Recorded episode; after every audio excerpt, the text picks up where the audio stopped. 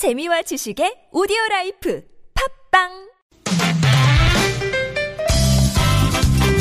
빡빡한 일상의 단비처럼 여러분의 무뎌진 감동 세포를 깨우는 시간 좋은 사람 좋은 뉴스 함께합니다.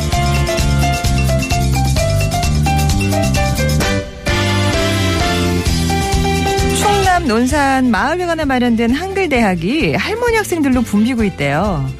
그 옛날 가난과 또 남아 선호 사상 탓에 한글 공부를 할 수 없었던 7, 80대 할머니들이 한글 삼매경에 빠져 계시답니다. 나이 80살이 다 돼서 처음 배우는 한글이 할머니들한테는 어떤 의미일까 궁금했는데요.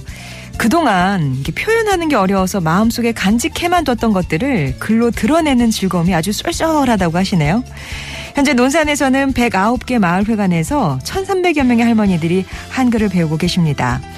배우는 즐거움에 하루하루 웃음꽃이 또 끊이지 않는다는 우리 할머니 학생들.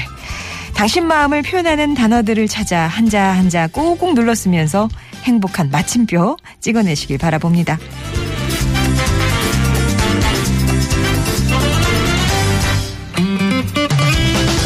한국 탁구의 영웅 유승민 IOC 위원이 추석 연휴에 아주 특별한 곳을 방문했대요. 어딜 다녀왔을까요? 유 위원이 찾아간 곳은 필리핀이었는데요. 거기에는 필리핀 탁구 선수 이안 라리바가 있었습니다.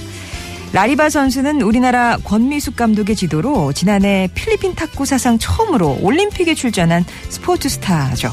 그런데 그녀에게 올해 5월 급성 골수성 백혈병이라는 불행이 닥쳤습니다.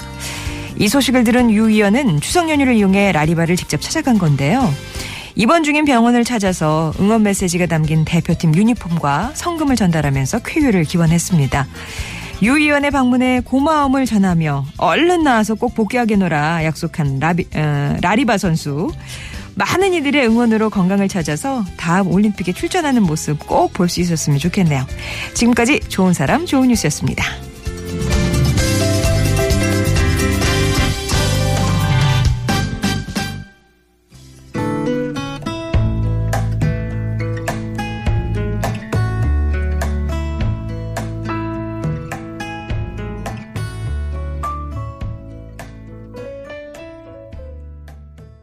노라 존스의 노래였습니다. Those Sweet Words였고요.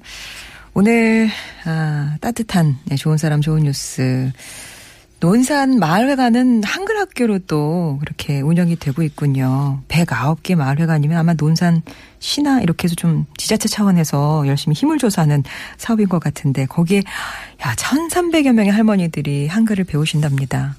글을 배워서 이렇게 뭐가 눈이 열린다고 막 그렇게 표현들을 하시잖아요. 내 속에 있었던 내 감정들을 내가 글로 표현해내고 그런 기쁨이 아주 쏠쏠하다 이렇게 말씀을 해주셨는데 행복한 마침표 예, 찍어내시길 기대합니다. 그리고 유승민 위원이 추석 연휴 이용해서 아, 필리핀에서는 저 뭐 탁구 사상 처음 그 올림픽에 출전한 아주 대단한 선수라고 그래요. 라리바 선수. 근데 갑자기 또 급성 백혈병이다 이런 진단을 받고 누워 있는데 직접 찾아가서 위로를 했다고 합니다. 멀리서 찾아와 준 이런 또 손님의 응원에 힘입어서 라리바 선수 올림픽 무대에서 또 다시 만났으면 좋겠어요.